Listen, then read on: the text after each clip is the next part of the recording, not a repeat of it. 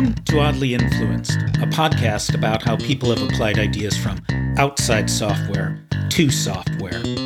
Episode 32 Foucault, Discipline and Punish Part 3 Expertise, Panopticism, and the Big Visible Chart.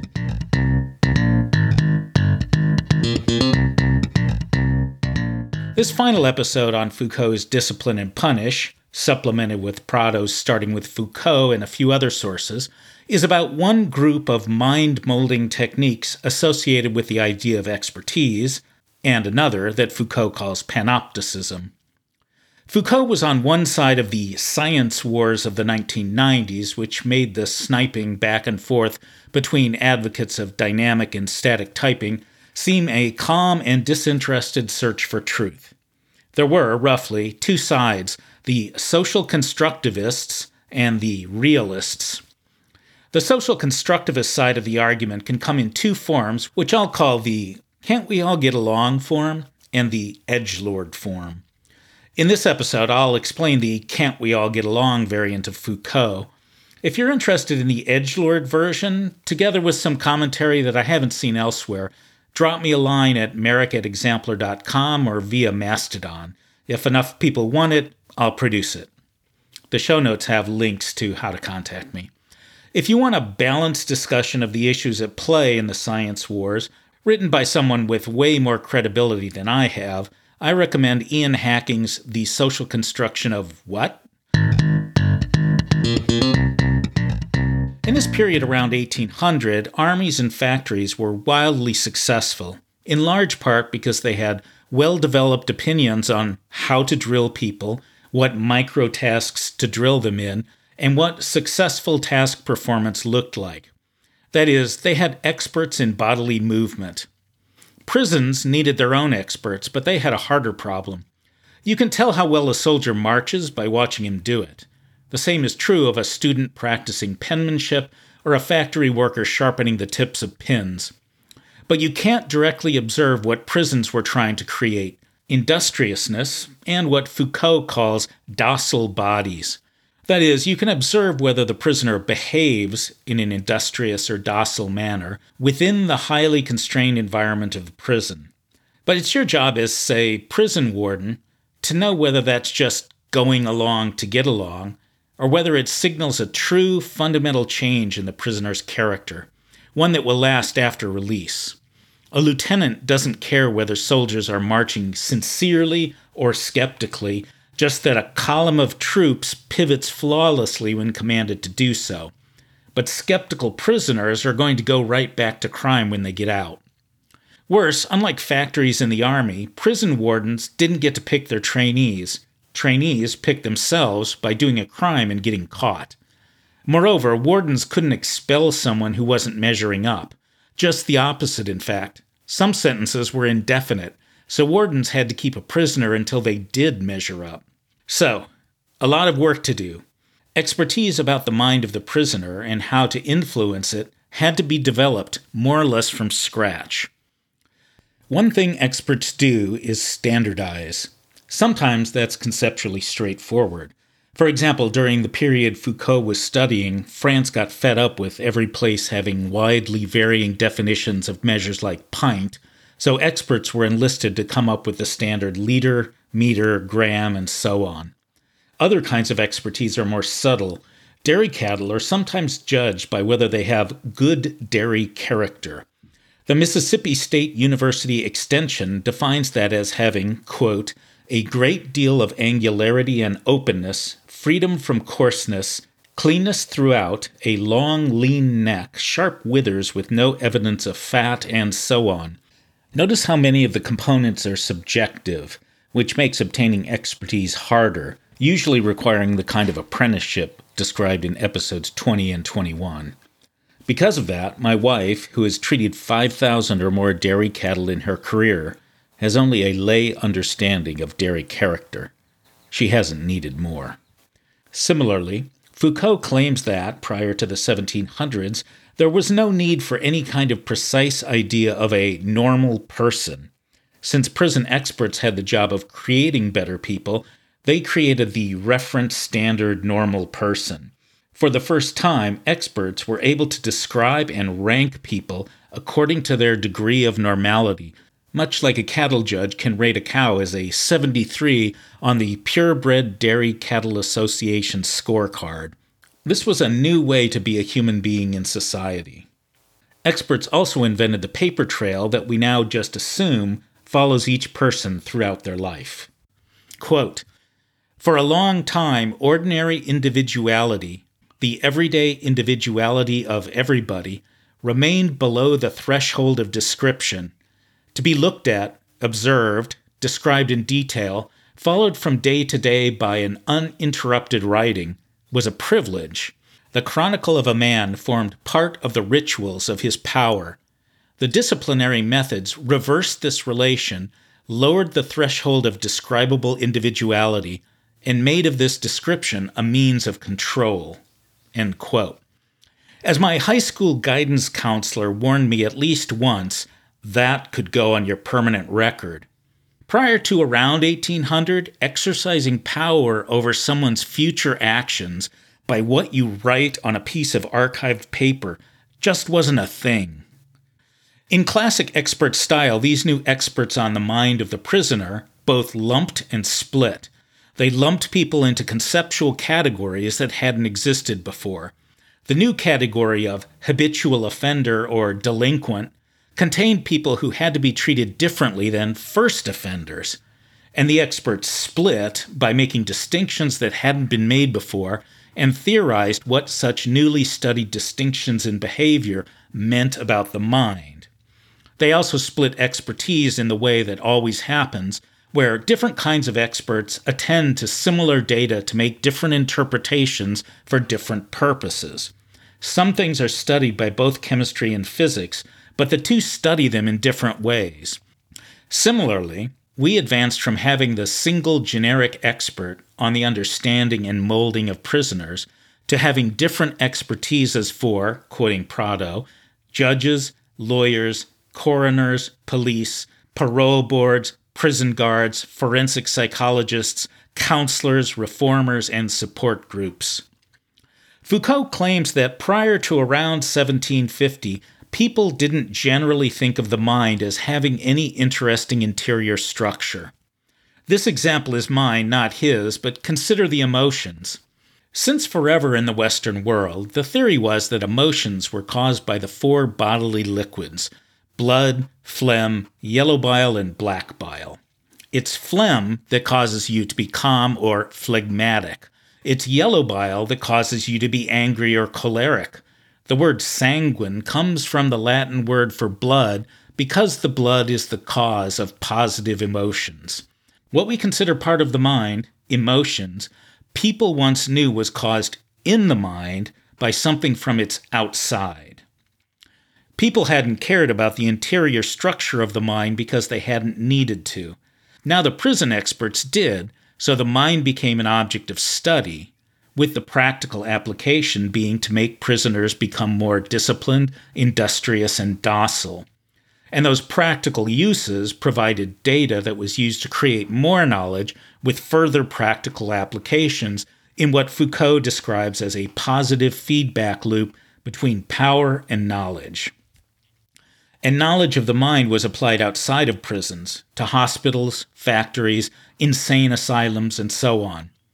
What Foucault calls disciplinary methods spread throughout society. For example, the ritualized examination as a way of indirectly deducing skill grew widespread to the point where today zillions of tech companies make programmers interviewing for jobs do silly things like writing an algorithm for reversing a linked list on the whiteboard. We do that not because it works at knowing how good a programmer someone is, everyone knows it's iffy for that, but because the ritual of examination is so embedded in society.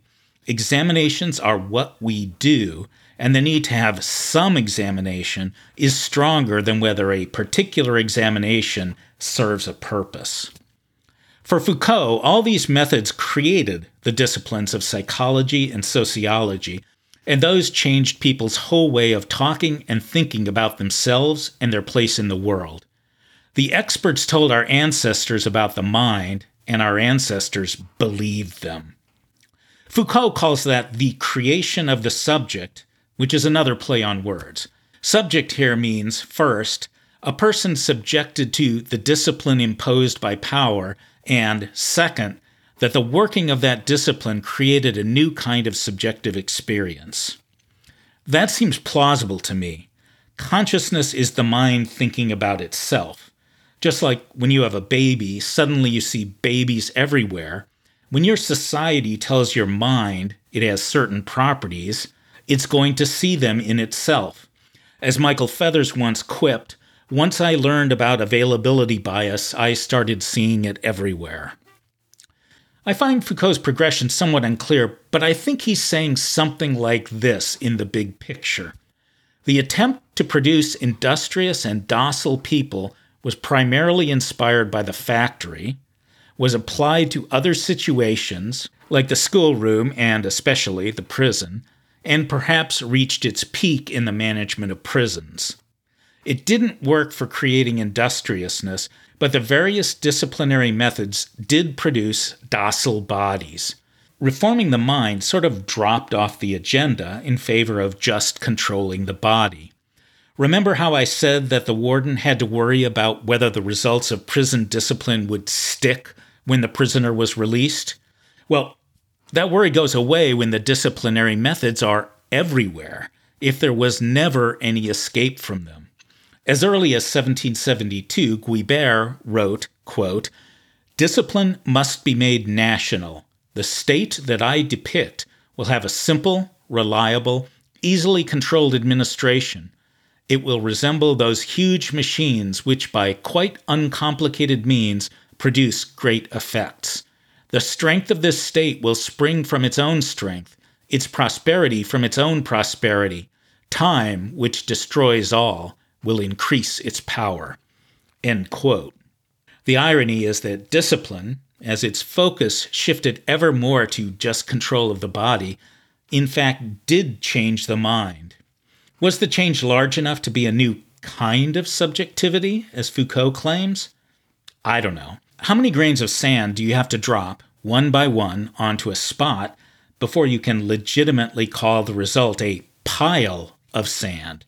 At what point does a list of new kinds of subjective experience turn into a new kind of subjectivity? Who cares?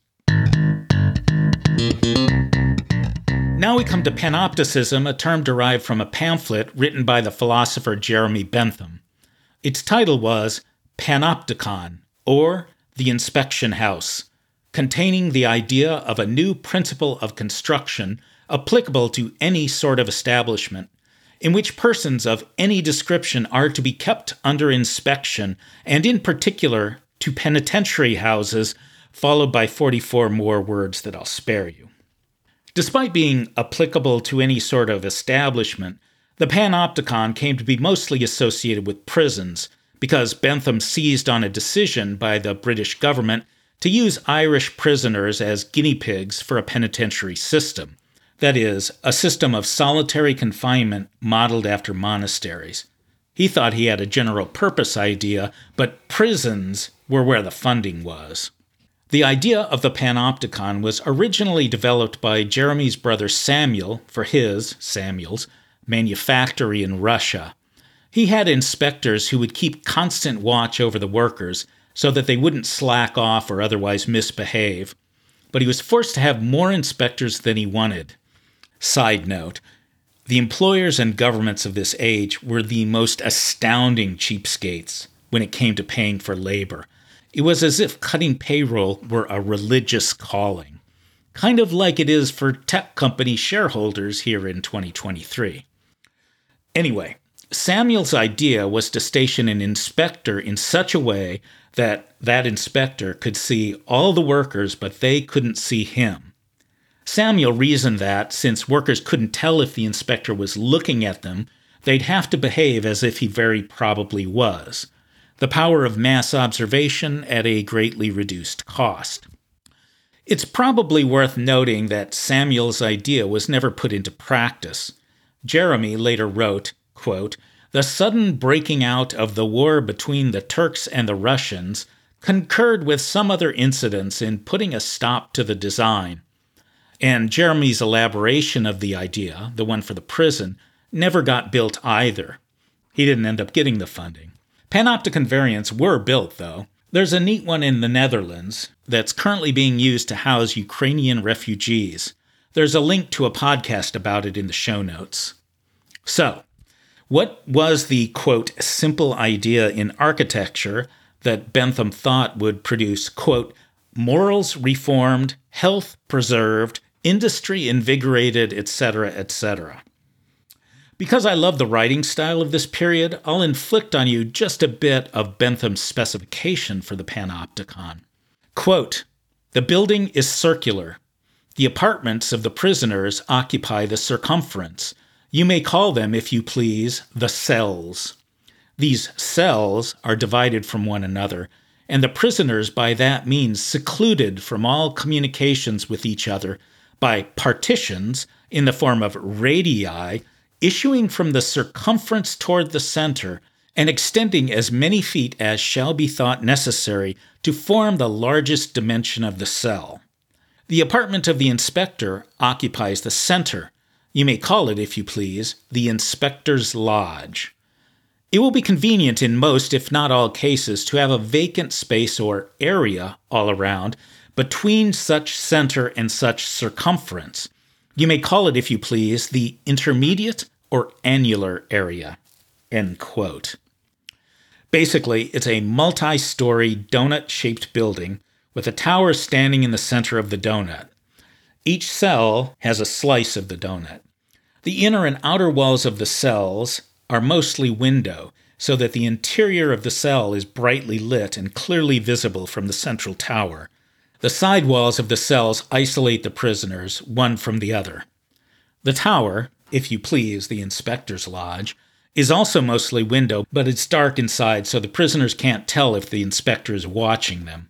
They'll have to assume he is. That gives the inspector the power of continuous observation without the reality. Bentham goes into a lot of detail about how to trick prisoners into thinking they're being watched more than they are, but I admit I probably wouldn't have funded this either. Because the panopticon was never built, you can't really say it ever did anything, but Foucault found it a dandy metaphor. His reasoning goes like this Parents and factory owners alike know that watching children or workers dissuades them from breaking the rules, or more fancily put, from violating norms. The panopticon is premised on the idea that just as good as watching someone is to induce them to believe they're being watched, you don't actually have to watch them all the time. In fact, you don't have to watch them at all if you can induce them to watch themselves. The function of the permanent record and examinations and all the rest of the disciplinary methods is to teach them, us really, all of us, what to watch for. These are the norms that, and this will sound weird, are driven by power. I use that phrase, driven by power, because Foucault doesn't conceive of power as something that belongs to people. It's more that people belong to power. Prado puts it this way Power is not anything anyone has or controls, and it serves no ends or goals. So, how then does power drive the internalization of norms? I think of it as something like the slime mold that generated the Tokyo subway map. The following is from National Geographic. Quote, a group of researchers placed a slime mold in a petri dish scattered with oat flakes. The position of food scraps was deliberately placed to replicate the locations of some of the most visited sites in Tokyo. In the first hours, the slime mold's size grew exponentially, and it branched out through the entire edible map.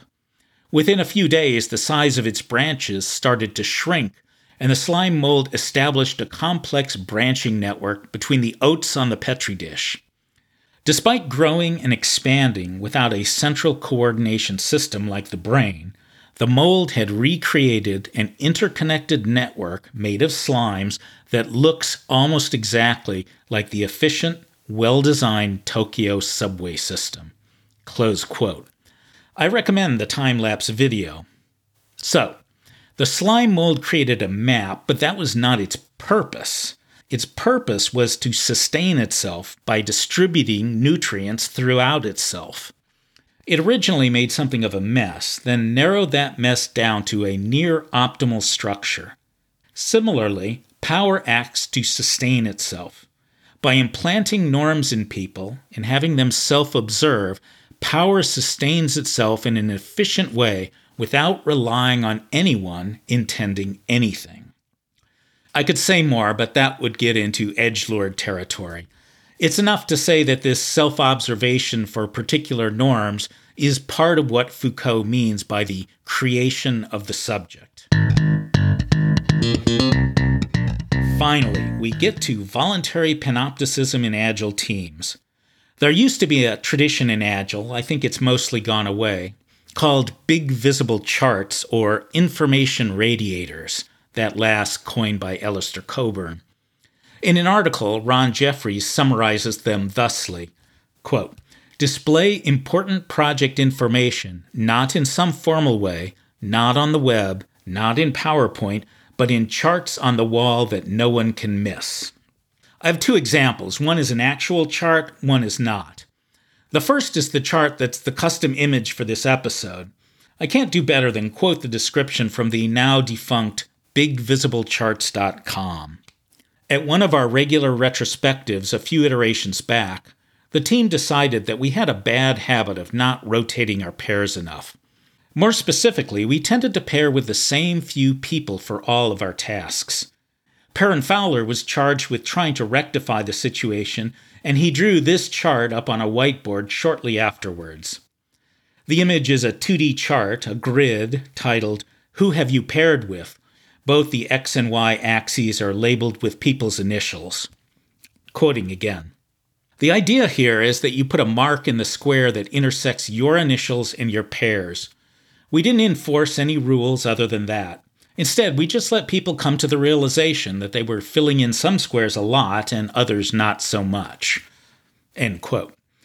I think you can describe that like this The team as an entity knew they should have a habit or norm, realized they didn't, and made sure that they themselves, not a boss who tells them what to do, observe where they're falling short. Nothing more was required to make the team adjust their behavior and, Foucault might say, make them into more of the sort of subjects who naturally swap pairs more often. That fits with Foucault's description of panopticism, if you allow me to think of the team as an entity somewhat distinct from its individual members, which I think is justified for any team worth the name, and something we don't balk at doing for, say, high performing sports teams. And since it's not imposed by an outside force, it's voluntary panopticism. An edge lord Foucault might say that it was actually imposed by the impersonal operation of power, but eh, too abstract for me. The second example is the brief fad to hook up lava lamps to build servers. This was before the existence of the compute cloud. Teams typically had a dedicated machine, the build server, that idled away until someone committed a code change to the version control system. The build machine would then wake up, build a new system, and run all the tests against it. You didn't want any tests to fail because that meant you'd introduced a bug. Because bugs are bad, fixing the problem was supposed to be the highest priority whenever the build failed any tests. Alberto Savoia was the founder of a small software company. He noticed that fixing a broken build wasn't the highest priority. That meant that other programmers might build upon the broken code, which would cause all kinds of confusion since there was no stable baseline. So Alberto hooked up the build server to two lava lamps, an intermittently popular technology that has globs of colored wax in a roughly cylindrical, transparent container that's filled with some sort of colored liquid. There's a heat source in the base. Heated wax is more buoyant so globs of wax would float up to the top of the lamp, where they'd cool down and then descend. Drugs make it more interesting. In Alberto's setup, passing tests, the normal state, had the green lava lamp turned on. When a test failed, the green lamp was turned off and the red one was turned on. Since the lava lamps were in the middle of a large U shaped table configuration, all the programmers could see them. The lamps literally radiated information. It turns out that lava lamps take about 15 20 minutes to get warm enough for the wax bubbles to start floating upward. It became a competition among programmers. As soon as the red lava lamp turned on, the person who'd broken the build really, really wanted to fix it before the bubbles started rising. Another example of the power of visibility. Everyone knew intellectually broken builds should be fixed quickly. People rarely did it before the introduction of a widely observable signal that a completely irrelevant deadline hadn't been met. Looking proficient to our peers is such a powerful driver. In remote work, you can't have a physical chart visible to everyone, though I suppose you could install a lava lamp in everyone's home office. But I think it's worthwhile for both on site and remote workplaces to think about how they can make information be seen, not just be available.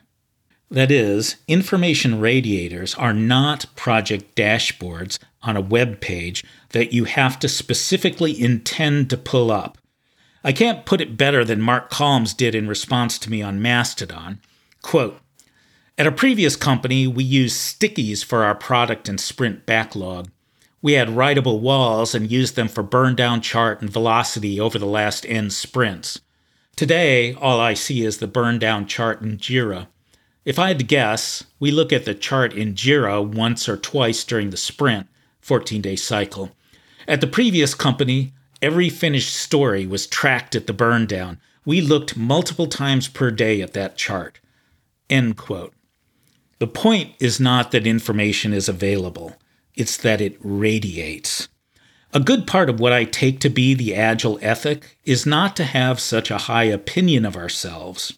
We can't rely on us to consistently make good decisions. So, in our better moments, we create work structures that will push us around in our weak moments. That's one of the reasons extreme programming is better than Scrum, except for the getting widely adopted part of being better. XP's specific techniques were put together with human frailty in mind.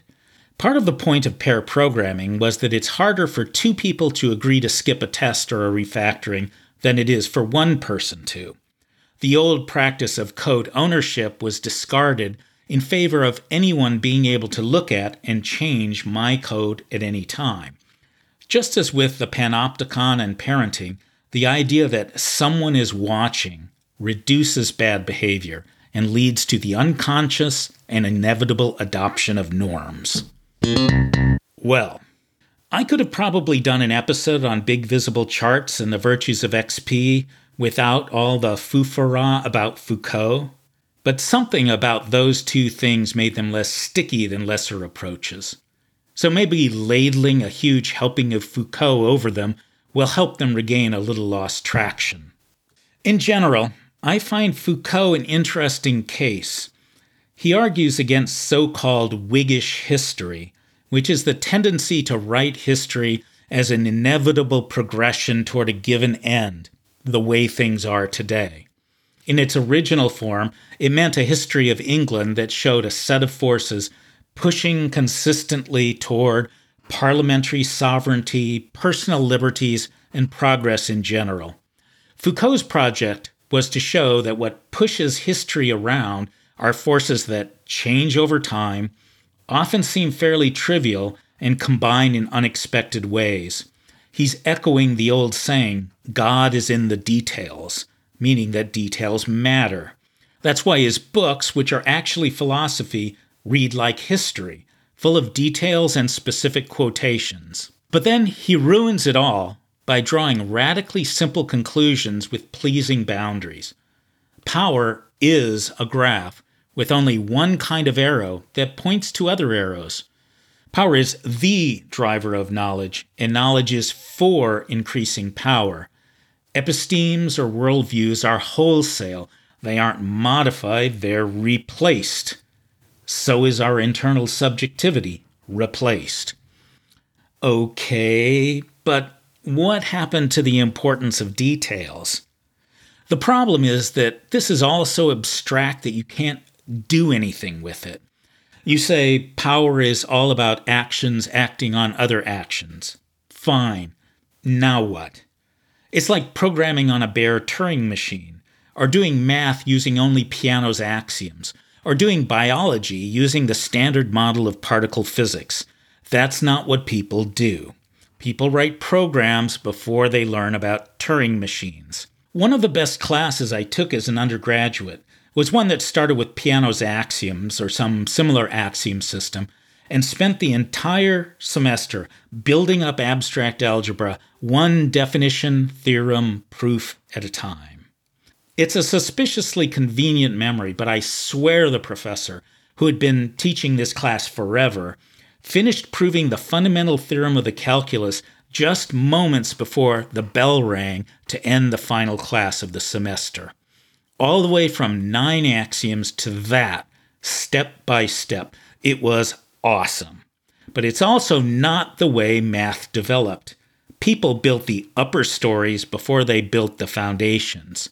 And the distance between biology and particle physics is so vast that I'm sure there's not a single working biologist who needs to know anything about particle physics. As far as I can tell, I could be wrong, no one is building up from Foucault to create usable systems of ideas, and no one is building down from usable ideas to show how they can be grounded in Foucault.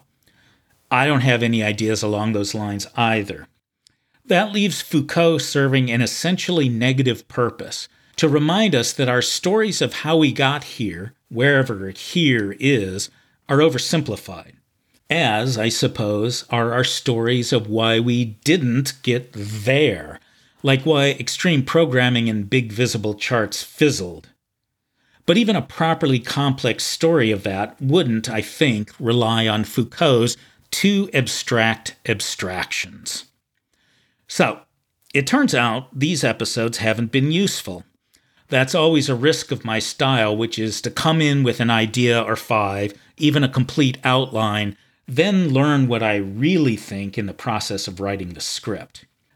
My hope is that the sort of person who listens to this podcast still finds these episodes interesting or entertaining. In any case, thank you for listening.